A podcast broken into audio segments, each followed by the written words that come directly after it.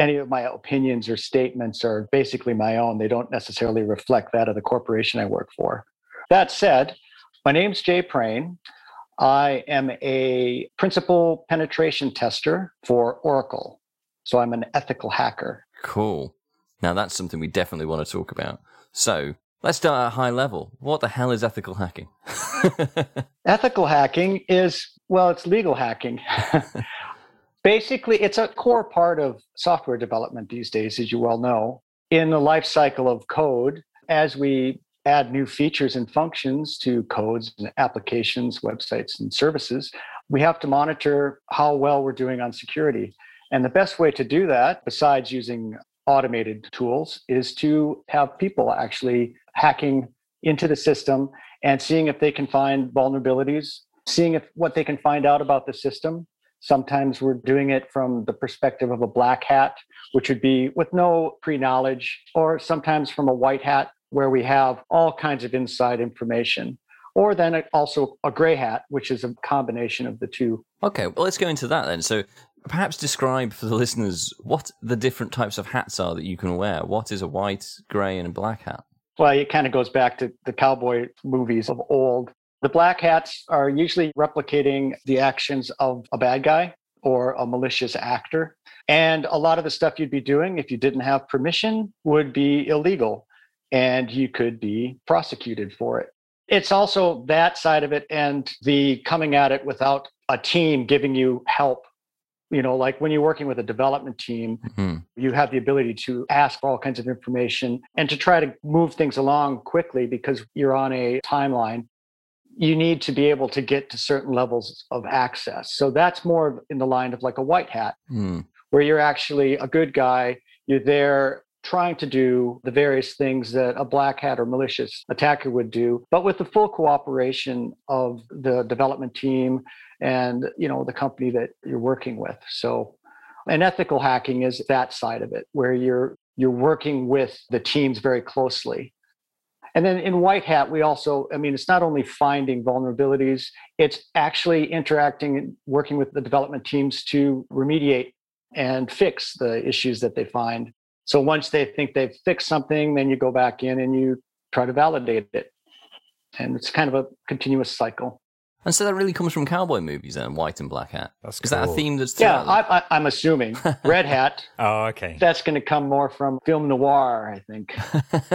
it's just the style of hat, you know. But I'm going to have to go and look up these hats. No, I never yeah. really thought about it. Yeah, that's my take on it. I suppose it makes sense. It does. Yeah, I'm wondering whether we're going to be able to go back and research it and find that that's the case for like all the old John Wayne movies and before that. I guess. yeah.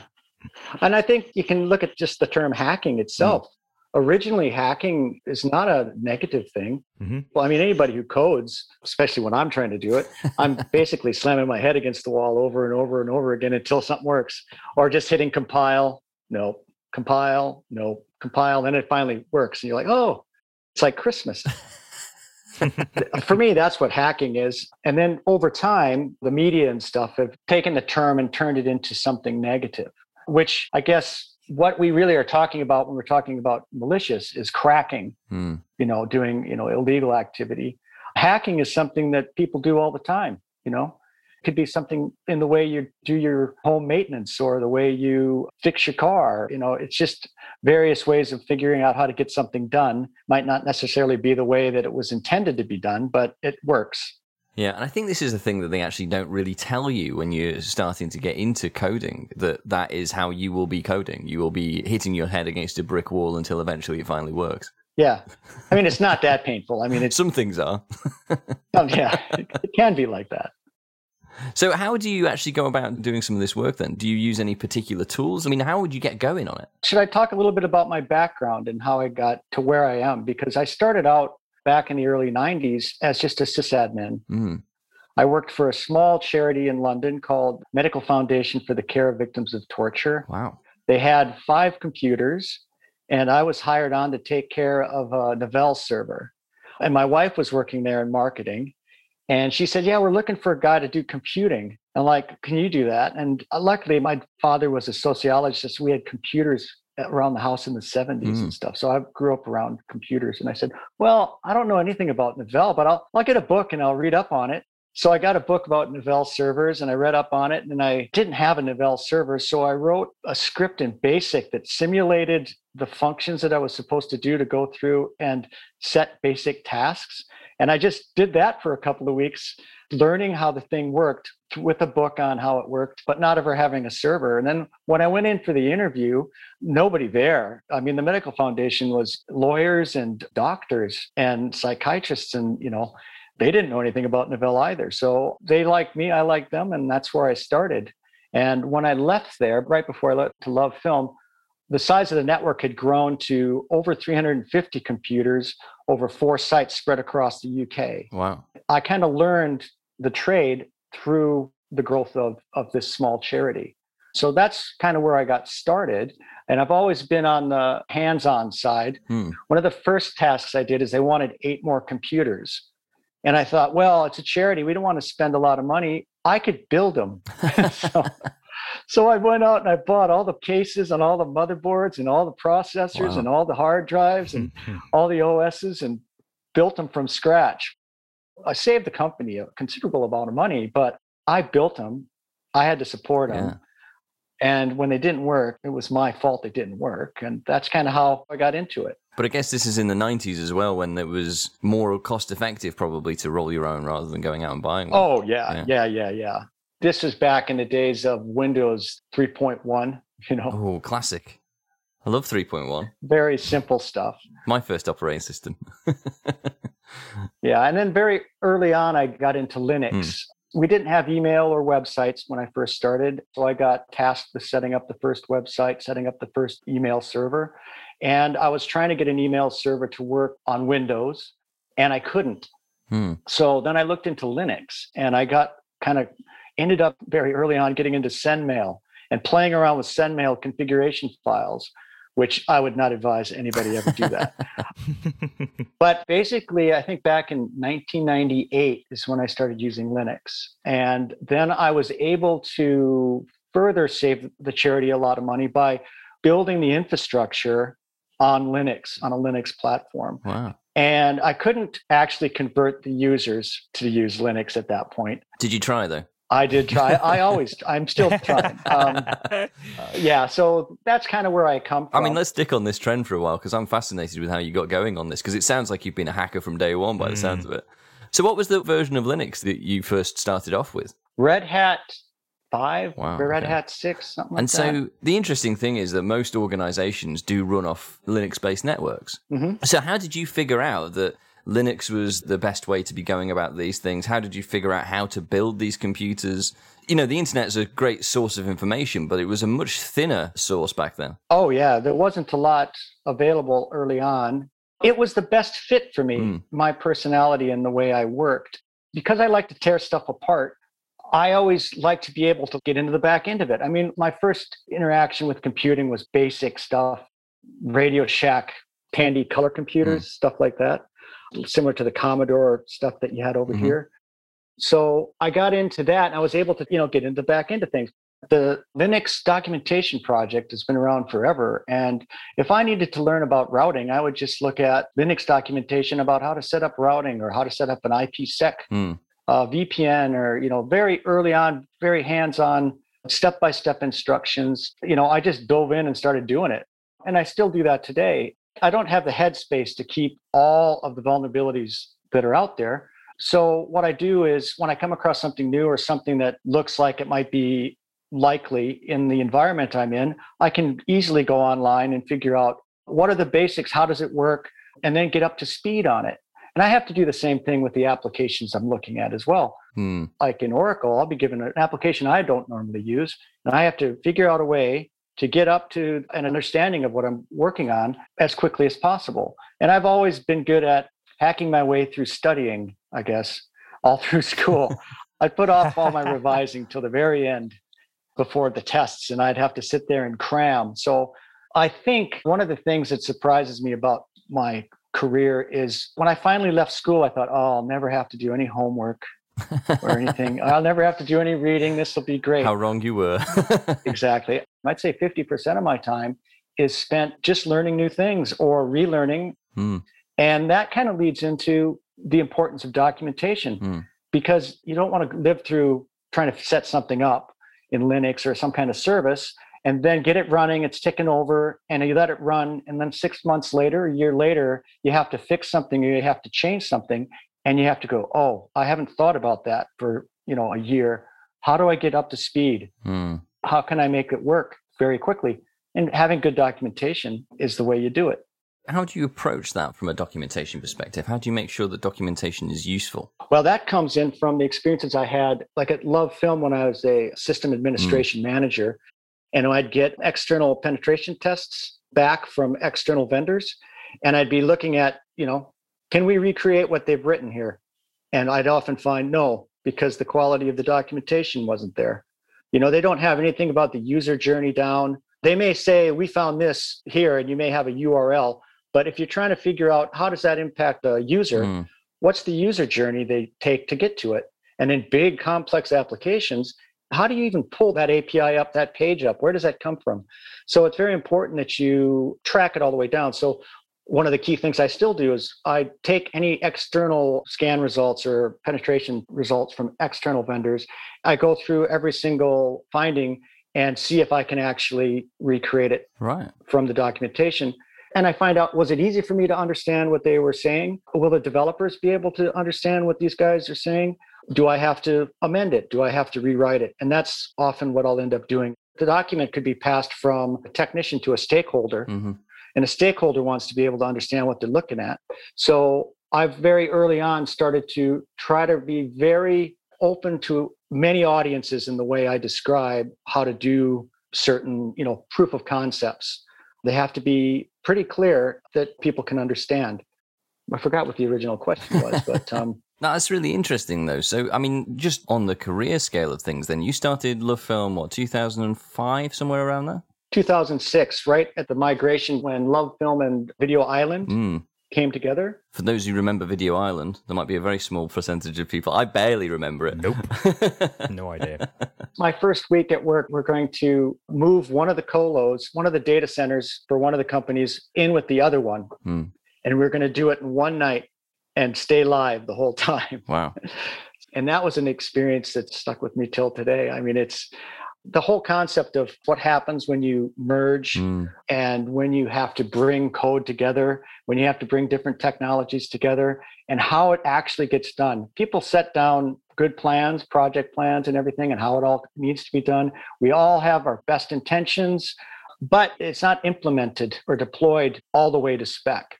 I always keep that in the back of my mind when I'm coming across something and I'm going, there's no way I'm going to be able to hack into this service or whatever. I'm sure they would have done this and I'm sure they would have done that. Back of my head, I'm going, did they really? Have they really? And it's surprising how often there'll be a little slip up or there'll be something that happened during a migration that results in a vulnerability being there. I recall from my time at Love, because I joined Love Film probably about five or so years after you, I think. I remember many different things that had come up from the migrations that had gone on in the past, because obviously there was the Video Island migration, but I think there were many more because it had been merged several times. European companies coming in and Yeah. Yeah. Do you remember the one where I think we were doing Love Film to Amazon migration? And one of the data centers went offline because it turned out in a previous migration, someone had hacked the host file in one of the data centers or in the warehouse, I think, that was doing all the distribution of the DVDs. Do you remember that one? I don't remember anything about a host file. I mean, the one thing that sticks out to me was a DDoS that happened in the European sites, Hmm. and it was an eye opener. Amazon at the time were a partner. We were working with them. They hadn't merged or Yeah. anything at the time, and we had to talk to them about how to get out of it. But what had happened was one of our network engineers came back late from the pub and went online and he was getting notifications from a Cisco router or firewall or something. And he thought it was a faulty port. Hmm. And he sat and started working on it when he probably should have called somebody in. There was quite a lot of that at Yeah. Love Film, actually. Yeah. Drunk engineers. Yeah. Startups. After a couple of hours of going nowhere, I think he called me or he called somebody else. And we went, Have you thought about the fact that it might not be a port? Look at the traffic and stuff. And all of a sudden we realized that it was a DDoS. That's a distributed denial of service attack. And it was causing performance issues and causing site outages in our European sites. And it, it was linked to something that was going on, I think, in Scandinavia with multiple sites. Mm. But the thing that I learned from that was as we fought that, and I think we were 24 hours in, and people kept coming on as they woke up and started working on it. But as we got closer to like 30, 35 hours, 40 hours, we start realizing our whole team is working on this and nobody's gone to sleep yet. so it's like, we're going to totally exhaust our resources Yeah. just trying to fix this. We got to do this better in the future. We are able to resolve things. It was about 48 hours before we got it, everything working fine again. Yeah. But it was one of those things when once you live through one of those, you learn the importance of having a secure and stable environment. But also, I think Mhm. incident management as well to that point. Because, I mean, for those who don't know, we talked about the Video Island into Love Film migration. Love Film now doesn't exist. It's now part of Prime Video from Amazon because Amazon bought out Love Film. And Jay and I were at Love Film when we went through that migration into Amazon Prime. And I think after going through that migration, we were a hell of a lot more organized. The last time I was involved in an incident, Amazon had started forwarding to localhost, amazon.com.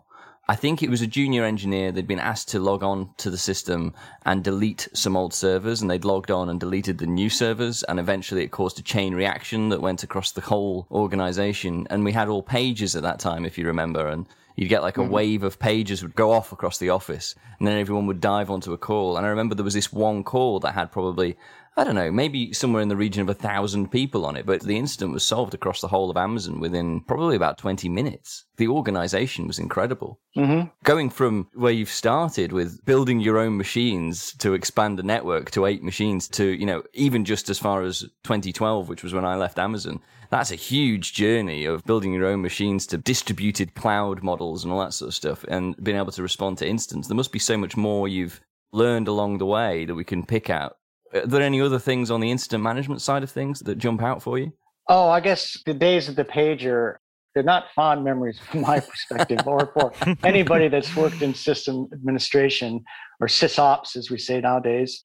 I think it's important whenever you're woken from a deep sleep or anything's just thrown at you out of the blue and you have to like get up to speed as fast as possible. The first thing you should always do, and this goes in just trying to debug a problem in code and stuff, look at the logs.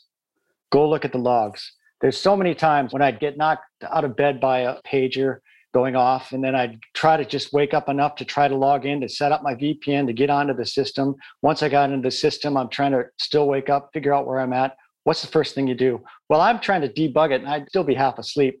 And I'd hack away at it basically Hmm. for about 45 minutes or so. And then I'd go, the site's going to be down. I can't risk it. I got to call Dave Webb, who is a systems architect Yes.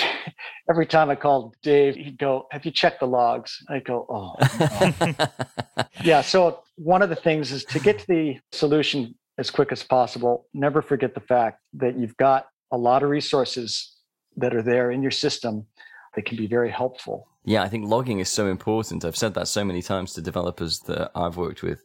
I think being able to be a hacker and just keep hacking away at something is a great skill to have, but you've got to get the logging in there because you need to have the logs available to you when everything hits the fan. Mm-hmm. I have a question that I'm going to derail the current conversation a little bit because thinking back to how you got started, did you know you were a hacker? Did you know that that's what you were doing, or were you just curious and just trying to understand how things work? I was always curious and trying to understand how things work. And actually, that's the best way for me to learn stuff.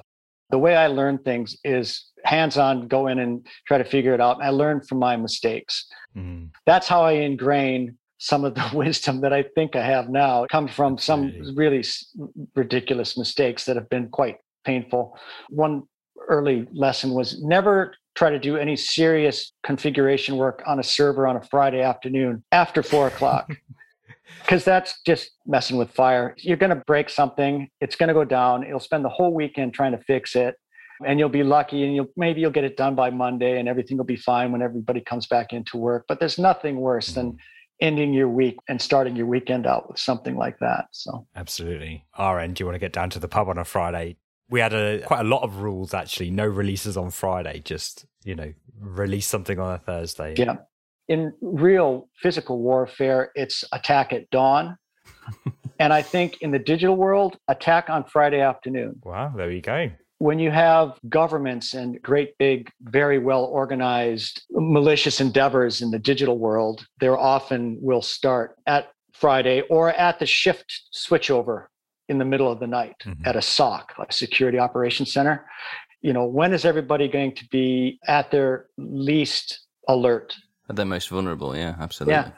That's a truism. That's the way things are when do burglars burgle? They burgle at night or when people are away. When's the best time mm. to hit a startup? Friday when they're gone to the pub. you know, yeah. strike while they're in the pub.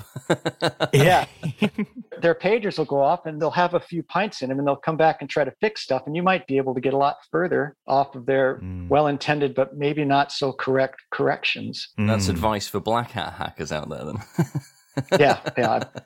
Be quiet. Yeah. What are they often trying to get at, though? Is it mostly ransomware, or are they just messing things up for the sake of it? Well, back in the day, I think early on it was about messing stuff up, and people used to have the mm. misconception that it was just teenagers playing with their home computers and doing that. But that's not really the case.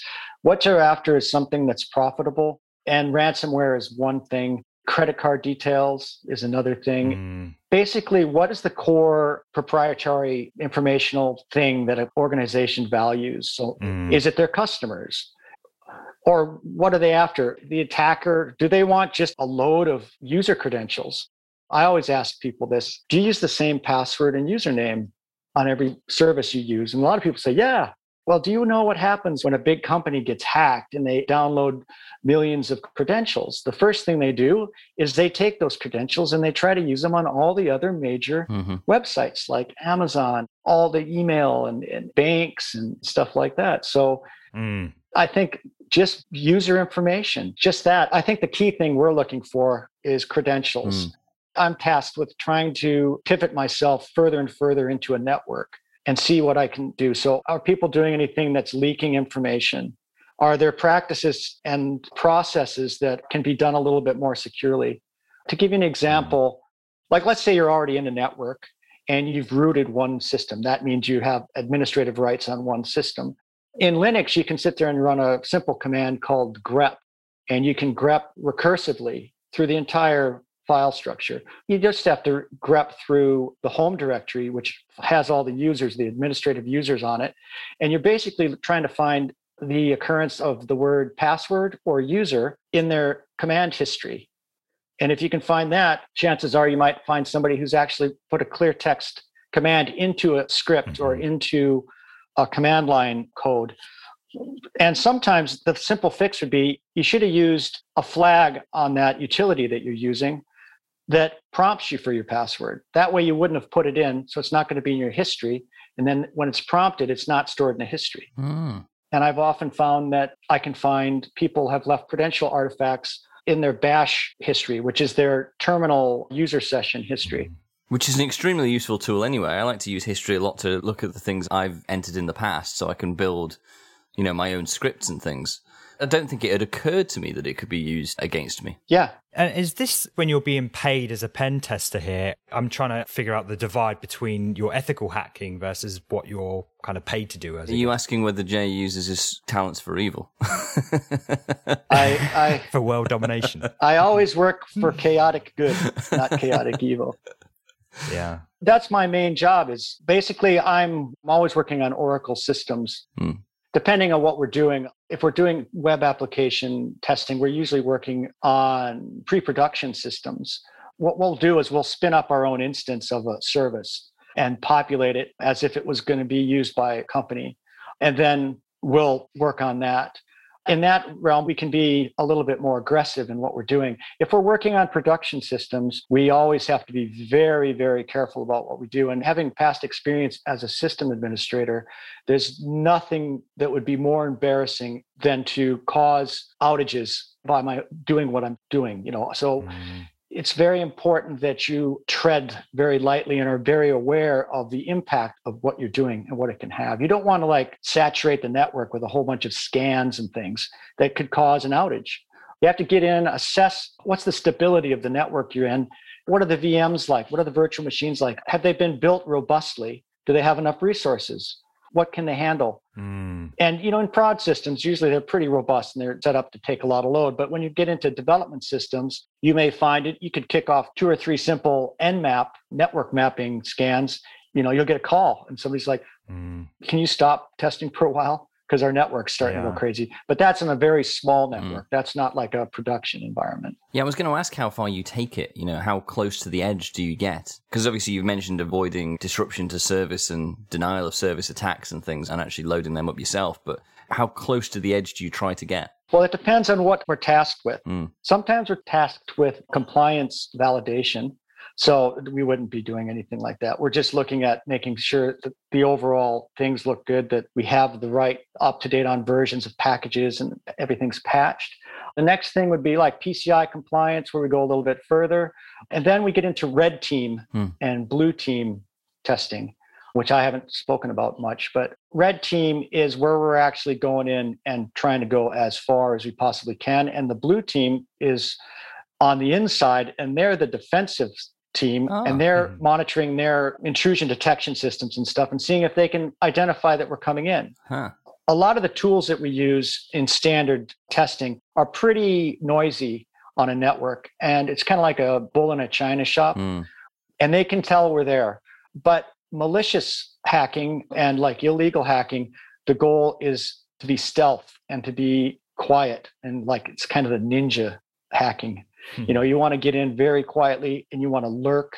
You want to plant an advanced persistent threat. You don't want to go in and say hey i'm here i've done it. I've gotten the flag. We win. That's not what they do. They go in and they want to like just go and move in live in your network and start to pump data out of your network without you ever knowing they're there. That's the blue hat versus red hat then. It's a bit capture the flag sort of thing. It's a capture the flag Mhm. thing. That's cool. so and in that in red hat in red hat i just never should have brought up red hat.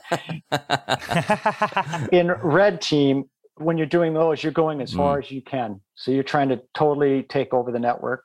Once you get one box we say we pop the box we get the root. Then we try to pivot on that box and pop another box. And then we just try to work our way and then try to jump if we're in a let's say a cloud tenancy can we get out of the tenancy we're in? Mm. can we get into another tenancy? Mm. if a tenancy hosts a bunch of other subnets that are belong to different customers can we go from one to the other? That kind of thing. We're looking at are things properly segmented? You know we want to make sure that customer a and customer b they may be physically next to each other in the hardware but they have no way of getting into each other's networks And do you get to do much on the blue team side then as well of trying to do the detection? no That's more the Love Film Amazon sort of. Yeah. When you're on the defensive side is when you are running a service and you want to keep it running. Mm. So now I basically concentrate on the red team side when I'm lucky enough to get to do that. We don't do it a lot. We schedule like annual or a couple of times a year where we'll have key major projects where we're trying to do something like that. And those projects can go for long periods of time. If we're taking validations or just regular compliance testing, if it's validation, we want to get that done in about two weeks. Mm. That's kind of the goal. But if you find stuff, it may take longer. And then you may move into the compliance. We try to get that done in four weeks. Mhm. But when you're doing red team stuff, that's a totally different thing because you want to sneak in and you may do things very, very slowly. It's a totally different type of engagement. Now that you've spent six years working on the red team, do you think that would make you better at the blue team if you went back to that side? Yeah, I think so. Hmm. I mean, I've become part of the blue team in a sense where you're working with them to fix things. We're all part of the same Sure. team. The company you work for, you want to protect your livelihood. It makes it easier to get the point across to the development teams and stuff. Instead of having an external pen tester come in with a report and say, this might happen or that might happen, to be able to come in and say, well, this is what we did do. And because we could do that, then we could do this. And we did do this. And then we did that. And then we actually did do this. Mm. And when we did that, then this happened. Can you just lay that out in front of them? And it's amazing how quickly people fix stuff Yeah. when you do it that way, as opposed to saying this might happen or that might happen. Yeah, I was going to ask you how do you show you're working really and what the best way of describing that is, but you talked a bit about that with your documentation side of things earlier. Yeah, that brings up a good area to talk about. My new favorite toy is Jupyter Lab Oh, yes. and using Jupyter Lab as a documentation engine. Let's say if you can set your testing platform up for Python and you're running all your tests from there, you can actually put all your testing scripts in a Jupyter notebook mm. and you can rerun them. So instead of having a document where you're just showing the steps, I did this, this, and that, you can spin up your Jupyter. I run mine in uh, Docker, so it's a container. Mm. I'll spin that up and then I'll log all of my activity on one engagement in Jupyter Notebook. And then I can actually rerun that, but I also use tools to do screen grabs and things. My reports have a lot of visual stuff in them. Mm. It's not just the documentation. You can actually physically run them again, and you can actually see the physical results. And then what we do is, if there's sensitive information in there, before we share it, we obfuscate it. Mm. You know, we blur it out so you can't actually see any of the sensitive information. But basically, I find the best way to do it is to document as you go because things happen so quickly. And if you just say, oh, I found this and I'll found that, if you just let yourself go and just start doing stuff, at the end of your day, you'll find that, oh, what did I do? Did I log everything that I've done? You have to slow yourself down and you have to become more process oriented and make sure you record everything you're doing. That way, when you go back to describe to others how you did it, you have a nice setup process as opposed to saying, I can't remember exactly what I did. I think I did this. I think I did that. That never flies very well when you're dealing with people that are trying to deliver a product with a deadline. You want to be able to get in there and say, this is a problem. This is why it's a problem. This is what you do to make it happen. To make sure that you fixed it, just run this again. That's the important part of it. And I think for me, Jupyter Lab has been an amazing tool for that kind of thing and I've just started using it. I played around with it a little last mm. year, but I came off of a modern binary exploitation training course, and they were using Jupyter Lab as a lab documentation tool. And it was just mind blowing what you could do with it. So, to get to Jupyter Labs, did you go from what, like Excel sheets to Jupyter Labs, or was there something in between? Oh, well, that's the other thing. I'll be given inventories and stuff in spreadsheets. Mm. And my biggest problem with Windows and a lot of GUI interface operating systems is you can't really programmatically parse through that information easily. Hmm. You can if somebody was very regimented about their use of commas and if they normalize their data and everything, yeah, a spreadsheet could be used. But the first thing I do is if I get a spreadsheet, I'll try to convert it into a comma separated value format uh-huh. or tab separated value format right away. And then I can sit there and I can just script back into it. So I can just use awk and grep. awk is a tool for filtering text standard output. Very simple, very programmable. But that's the kind of thing I like to be able to do on the fly. I might have a million lines, two million lines mm. of results, and I'm only after those lines that have certain patterns or strings in them. So, how do I do that? Well, I use simple Linux and Unix utilities and just pipe the output of one into the input of the other. And I string those along. And I basically get the computer to do the work. Mm. In this day of age, you can't manually digest the amount of data that you're working with mm. in a spreadsheet. You have to be able to use your computing power to the best that you can. For me, I try to not use GUI interface systems and try to use everything I can to programmatically manipulate and move data and sort data and count data to get to where I'm going to as quickly as I can. If I did it manually with a mouse, it would take me weeks and months to do what I'm doing. Is this how everybody in your team approaches it? Does everybody approach this in the same sort of way, or is this a very unique to you approach? Well, the pen testers who've been around the longest, I think most of us have been working in Linux for a long time. Mm. But what I've been doing a lot of lately is training with the new guys coming in who are coming in from working in a Mac environment or a Windows environment. And they may do stuff with PowerShell and things like that. But they haven't really grasped the power of simple Unix utilities for analyzing data. Mm. And that's something that I've been doing a lot of progressive training in with new hires. And I do stipulate that this is how I do it. Now, I'm not sure if this is how you want to do it, but this is how I do it. Mm. But for me, if I find myself doing anything repetitively or anything manually, or if I find that my wrist is starting to hurt because I'm doing the same thing with my mouse over mm. and over again, mm. I'm thinking this is so scriptable. this is time to write a bash script or write a simple python script or you know get some c code in there do something build a tool and i think that's one of the things i enjoy most about what i do and at the beginning of this we are talking about i think even before we started recording how i like boat building yeah and for me the thing i like about boat building or woodworking is building your own tools to get specific jobs done mm. so if you need to do something and you don't have the tool for it you build a jig or you build this or that template, you build it and then you reuse it and it makes your job easier. Well, in ethical hacking, I do the same thing. I build my own tools. So I use all the other tools. I use Burp Suite and I use Metasploit and these common scanning tools, but I often have to add to that and I have to create my own tools. That's the part I really enjoy because I can sit there, I'm still making things but I'm making things as I need them. Mm. So it's quite rewarding and it's very creative, which I enjoy. So I think that's a common theme actually to good developers is that they're builders and they yeah. will build stuff to solve problems. The thing on the ethical hacking side of things, it feels to me like there's quite a high bar for entry to get to the point that you're at. It's one of those jobs where I suppose some of the information is really hidden about it because obviously you don't want to expose that much information on the internet. So, I mean, obviously we've talked about the route that you've gone through in your career to get to being an ethical hacker and a pen tester. How does one go about doing that today? I mean, where do the people who are joining your team, the new hires, I mean, where are you hiring them from? What's the journey that they've gone through? Like, how do you get to be an ethical hacker if that's something that you want to do? I used to think that you had to be like really super hot coder mm. or, you know, a wizard with code, but it can be a system administrator. Let's say you're a junior coder or you are a junior engineer and you're interested in information security seek out the people that are stuck with the job of compliance. I got into security when I was handed the job of PCI, single point of contact for LoveFilm.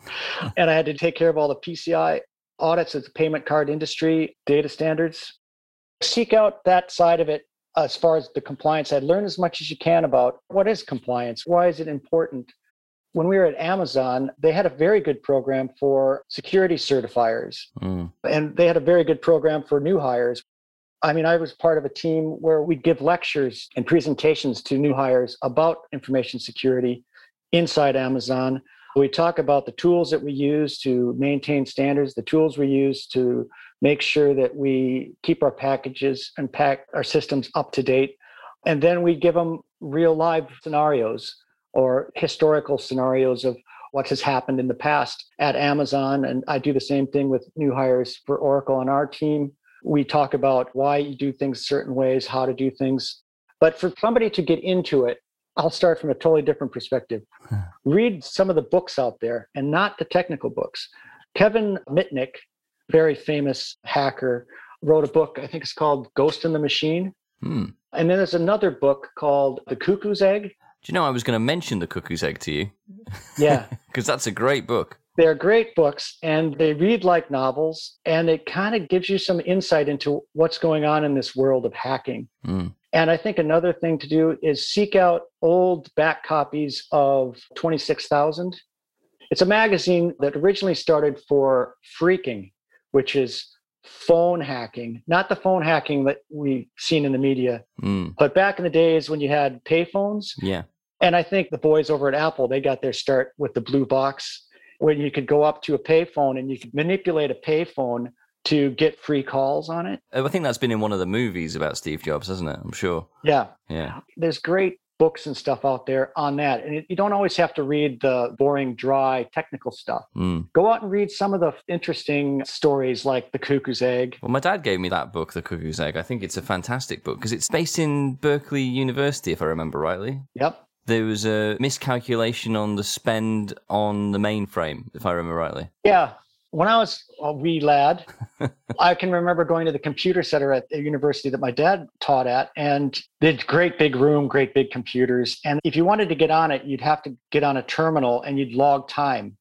And then that was a chargeable thing. Mm-hmm. In the cuckoo's egg, he's basically chasing after a few pence difference over the Yeah. course of a month or so.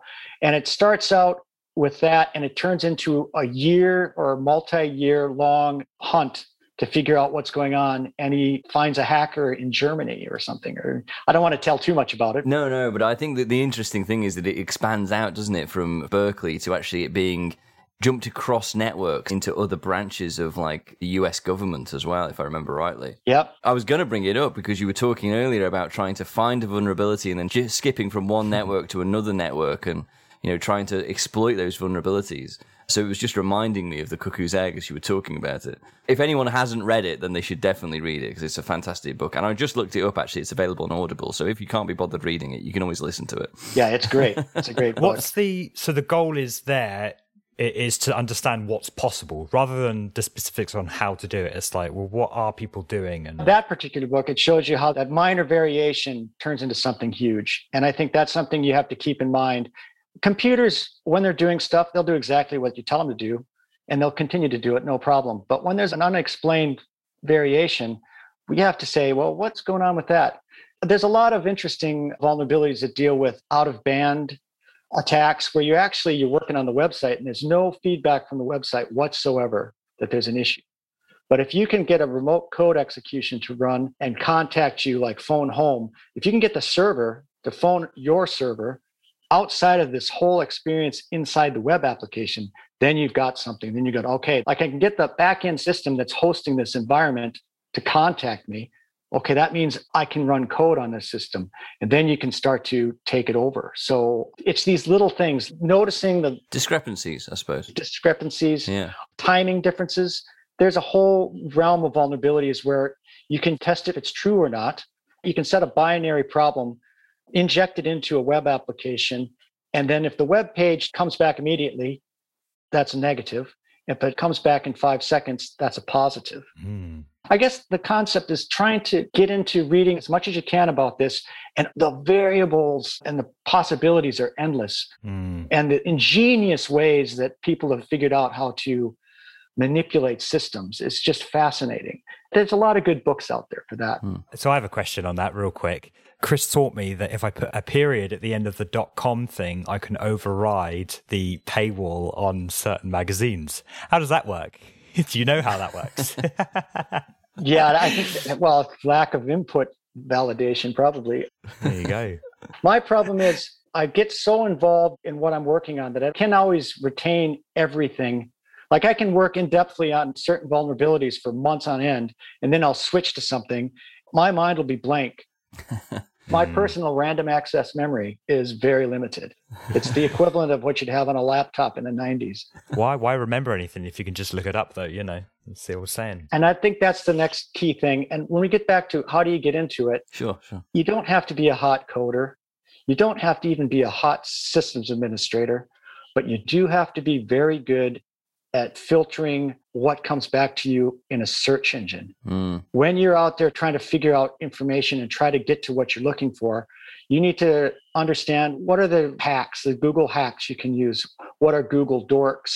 Look these things up and learn what they are and figure out how can you take millions and millions and millions of lines of information and get it down to what you need right then. Mm. You may be interested in something like football or or sailing or whatever and you just want to find information about that if, if you're good at limiting and using the internet to get information the information that you want you're already halfway where you need to be to become somebody that works in information security. Yeah, I described this on one of our first episodes actually. When I was a junior developer, I just would Google something and I would see a list of results and I wouldn't have a clue what I was looking at. But now I'll Google everything. There's just the same amount of results, and you're able to just refine what it is you're looking at and you know oh that looks something like i was expecting or whatever. So yeah i couldn't agree more with that. Yeah. Do you have any perspective on for example we keep hearing things about the vulnerabilities, or not really the vulnerabilities, but I suppose people being exploited by the likes of Facebook or Apple or Google, having mics listening and giving targeted adverts and stuff. Do you have any perspective on that? I mean, do you have cameras covered and microphones covered and turned off and stuff like that? I'm curious about how you approach that. I do and I don't. When I started seeing how easy it was to find artifacts of credentials, on systems, I started to be very paranoid about how I did things on my own system. So I'm very paranoid about how I type in passwords. Mm. I generate passwords. I don't know my passwords. I have to use key pairing services or write scripts that call the passwords that I need at any point in time because I'm using 16 character or longer password sets, you know. Mm. And because I do generate passwords for many different things, I can't keep track. So I have to use databases and things to even manage my passwords. But I purposely try not to know my passwords. Mm. I mean, I have them backed up and I can get to them if I need to, but I try not to key them in all the time and things like that. I'm not so worried about microphones and stuff. I like to pull up processes Mhm. and look at what processes are running on my system. I like to look at what ports are running and just kind of do an assessment now and again. Are all of these stuff that I'm doing?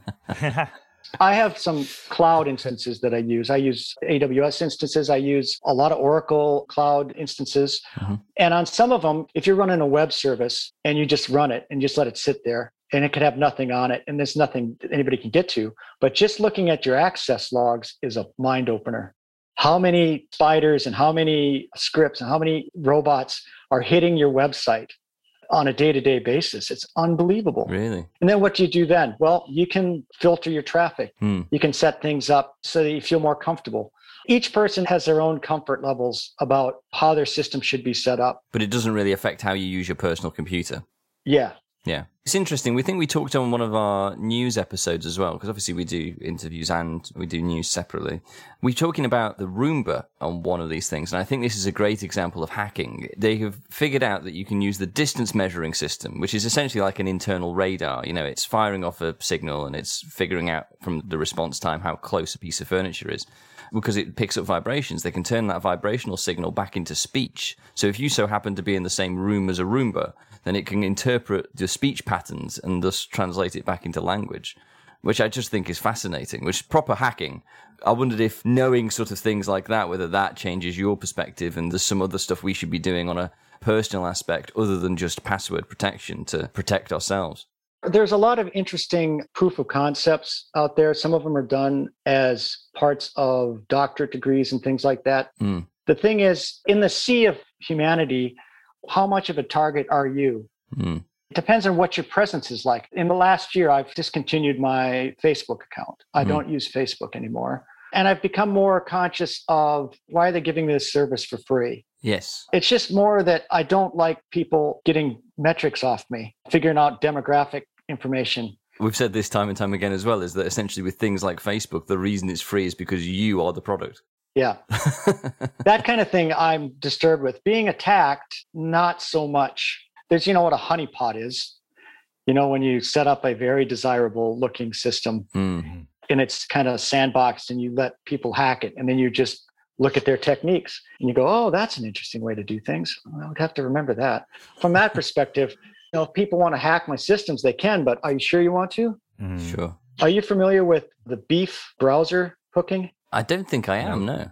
you basically how to hook somebody else's browser you get them to come to your site and then you hook their browser so then you hook into their browser and then you can start to manipulate their system through their browser. Really? Well, i don't really know that much about it. I've played hmm. with it but it's very fascinating the kind of things you can do Absolutely. with that kind of thing. So when i talk about am i afraid about having my system locked down? My work system yes my work system has to be very locked down but my other systems some of them are purposely loosely secure. So you can see how people are approaching it. yeah you can see if you're actually getting any traffic if you are getting hit So that was actually going to be one of our other questions was how do you stay that one step ahead? So I guess Mm. that's probably got to be part of it. i mean you have to be very vigilant i mean it's like living in a big city like i come from the midwest and you know i grew up in areas where you didn't lock your doors and everything like Mm. that but when you went into the twin cities for instance and you went into the state fair and you're on the fairway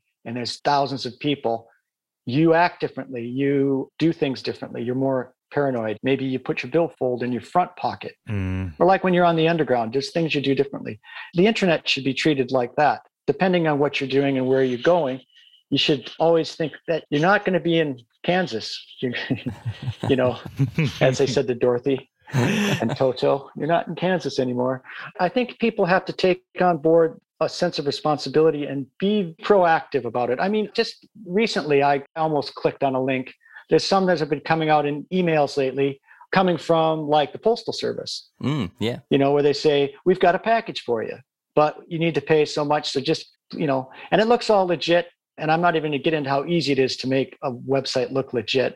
It's not the Postal Service. Yeah, that's a good one, actually. I, that's the Mm. closest I've seen that's been convincing recently. You know, that's one of those things where they almost social engineered me perfectly. Almost got and you went to and I didn't, you know, I just went, oh my God. And I looked at it, then I did the research really quickly and I realized what it was. So people say this all the time. If you're not expecting to be contacted by someone or some organization, and if your bank won't normally do that, it's not going to be the bank. If you've just won something that's too good to be true, chances are it's too good to be true. And you're actually being socially engineered.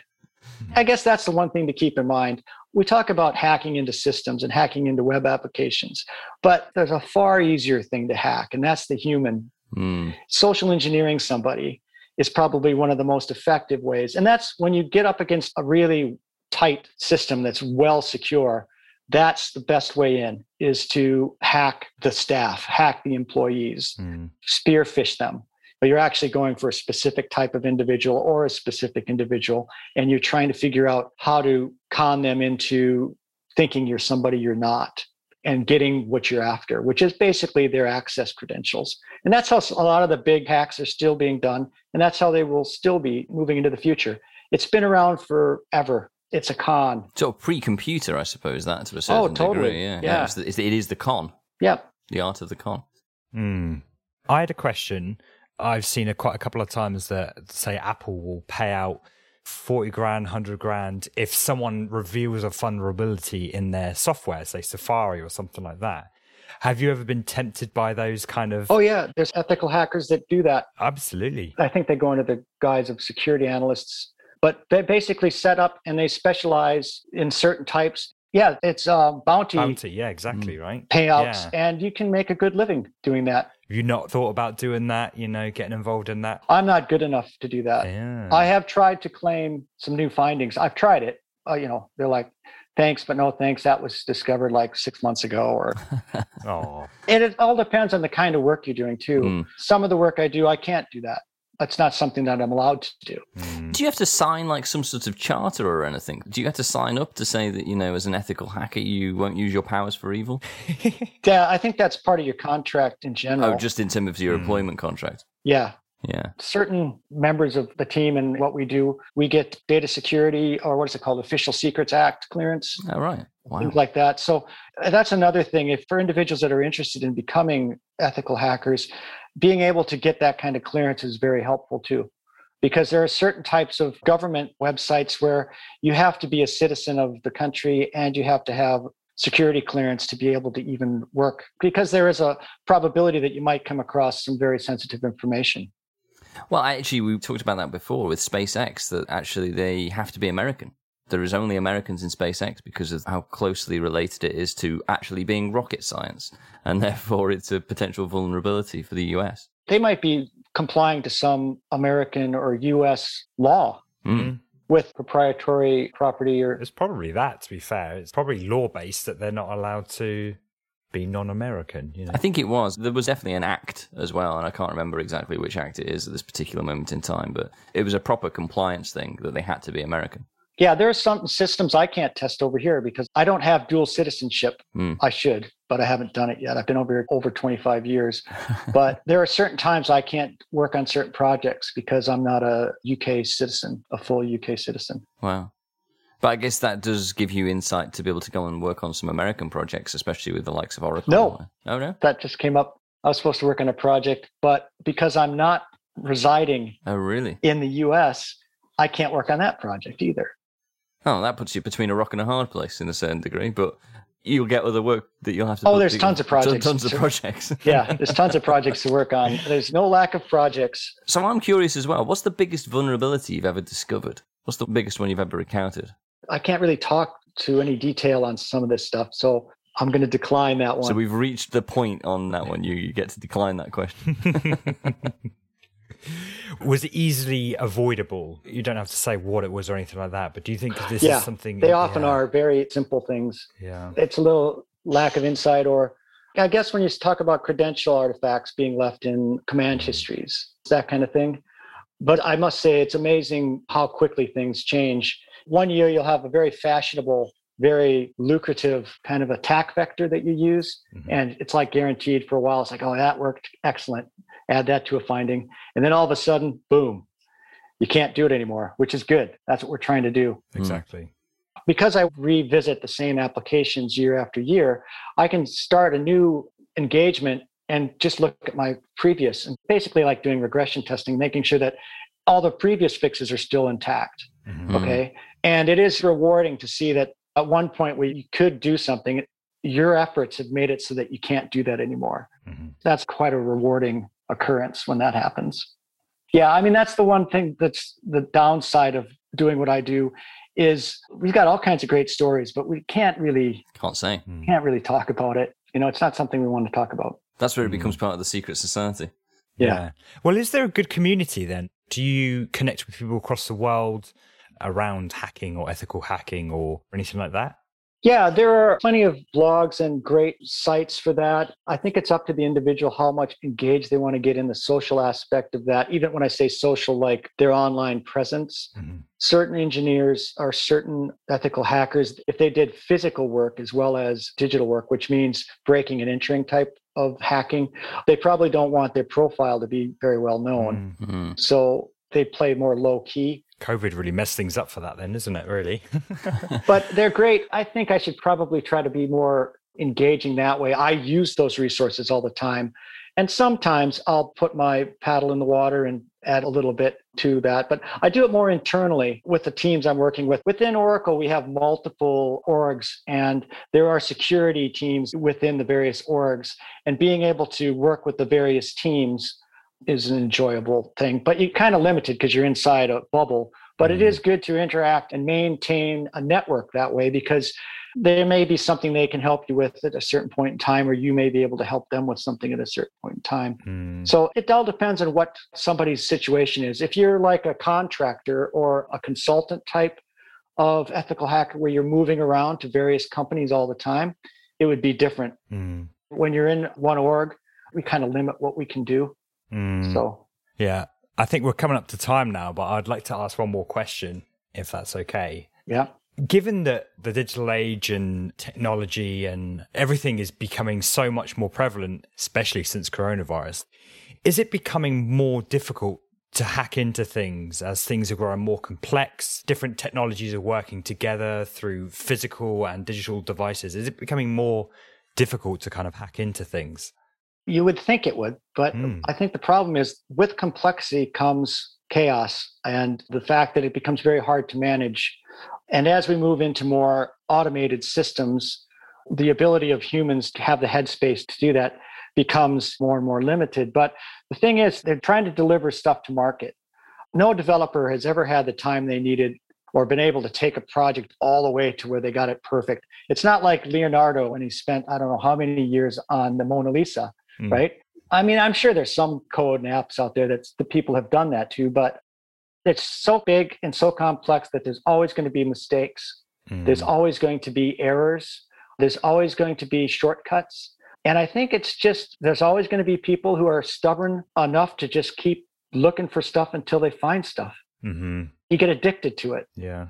When I'm not getting anywhere with a hack, I often will go, it's because I'm not good enough or I don't have enough knowledge. So then I keep on finding more and more information and doing more research yeah. and finding out more about what I can do until I do have enough. And then I might get lucky and something will, will work. So yeah. as things get bigger and bigger and computers get more powerful, as passwords get bigger, the speed at which we can break passwords is always moving up.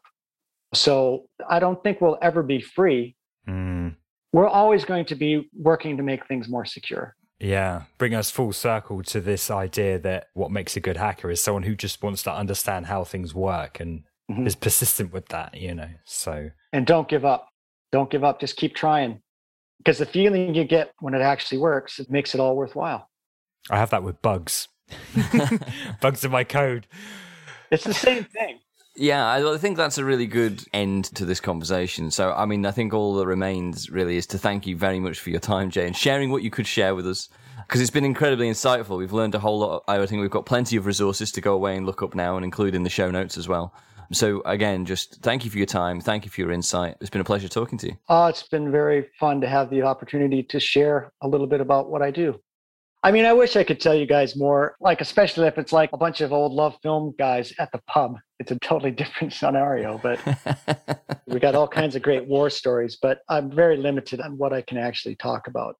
That's the thing I was most nervous about coming into this. That was a really good talk. I really enjoyed that. And I think I would have loved to have spent more time talking about some of the LoveFilm stories. Do you remember when we were looking at the data migration stuff for moving into the Amazon data warehouse for the first time when it was still LoveFilm? Yeah. And we were going through the previous data migrations. And I think it was Dave at the time that said that we had a delay with migrating the database. And I asked him why. And he said, well, we put it in the taxi and then it got stuck in traffic on its way to the new data center. That is true. That's a true story. When I joined that migration, we had multiple taxis moving servers in case in case the taxi got in an accident and we lost some of the servers.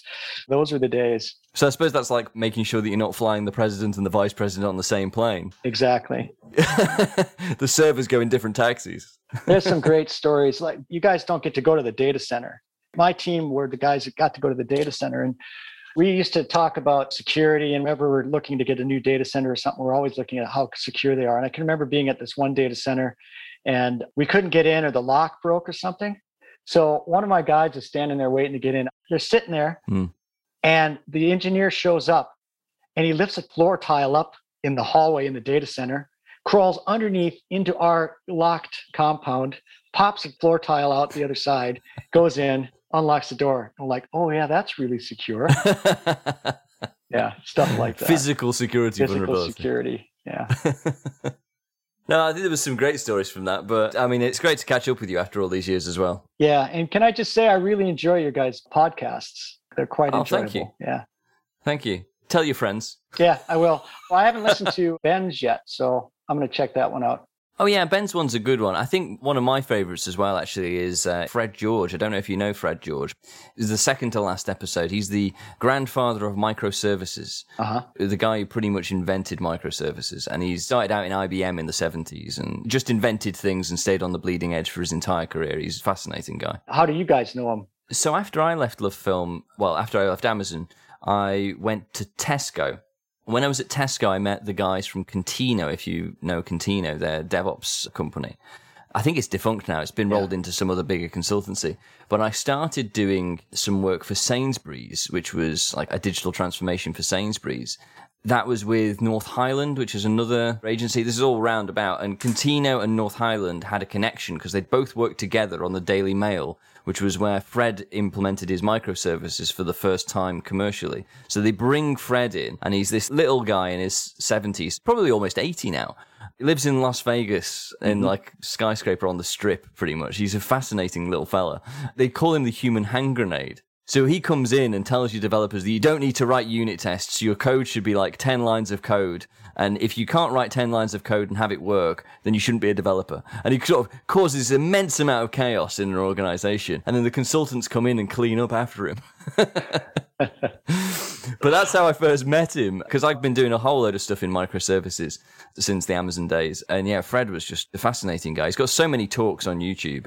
The Lazy Project Manager, that one's coming up soon. He's fascinating. Did he write the book? Because that's a book. Yeah, you wrote the book. Yeah. Okay. So I met Peter when he launched the book. I was at his book launch, as it happened, 10 years ago. And I was on his podcast. His podcast was the first podcast I ever did talking about his book when it came to the 10th anniversary of it. So we had him on recently. So he's not this week. I think the week after is Peter. And then we've got Auden is a fascinating guy because he brought Fred George in to do the work at the Norway government.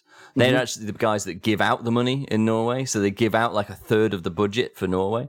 And they went for a Kubernetes microservices Kafka driven platform. So they went from doing four releases a year on mainframes to 1400 releases a week using Kubernetes.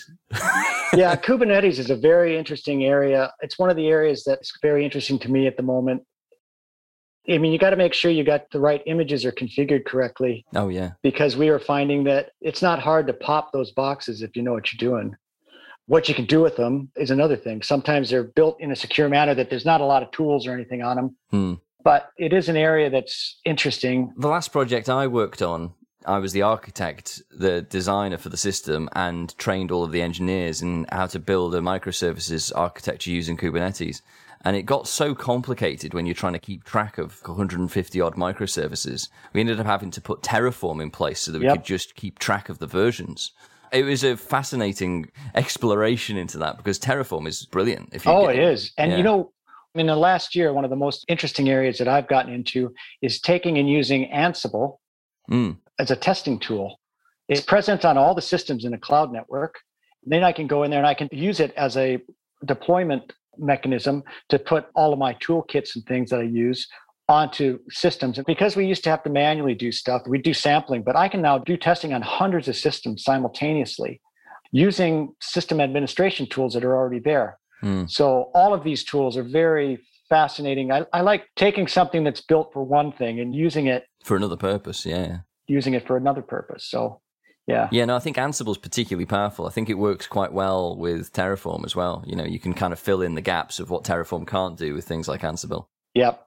But yeah, infrastructure is code. Yeah. Yeah, that's where it's at. I mean, it's a hot topic with us at the moment, but there's just so much more to know. So it's like an ongoing process.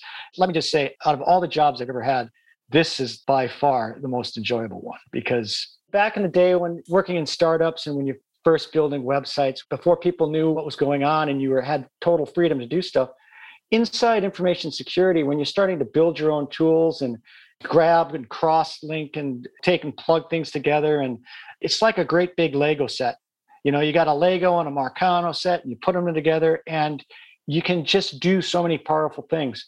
And if you wait around long enough there'll be another tool.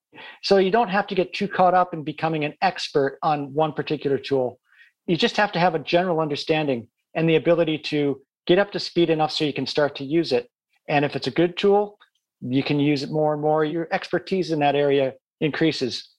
But if you don't need it, you haven't invested a lot of time in it. But that's one of the most fascinating things the creativity.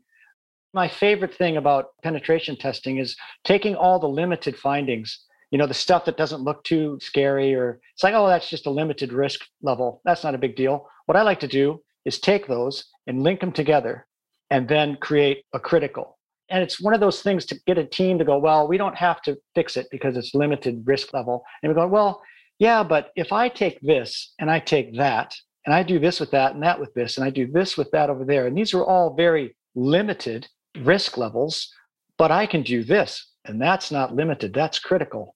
I can take control of the entire system. So it's a fascinating fascinating area one thing i want to get across is i often find myself tinkering and I think I'm playing around with systems and doing things with tools and stuff when I should be doing something else. I feel like, oh, I'm I got to get back to the standard methodology. And then like a couple weeks later, I'll come across something it'll be related to the service that I was tinkering with a couple weeks before. And I'll go, "Hey, when I was playing with that, there's this certain thing you can do. I wonder if they know that." I did it and I'm like, "Oh, they don't." And boom, I'm in. So it's one of those areas where you can continuously learn and continuously play around and tinker with stuff and you're not really limited. You know how i said you have to be done in two weeks or four weeks? But as long as i'm finding stuff then i just say i'm still finding stuff.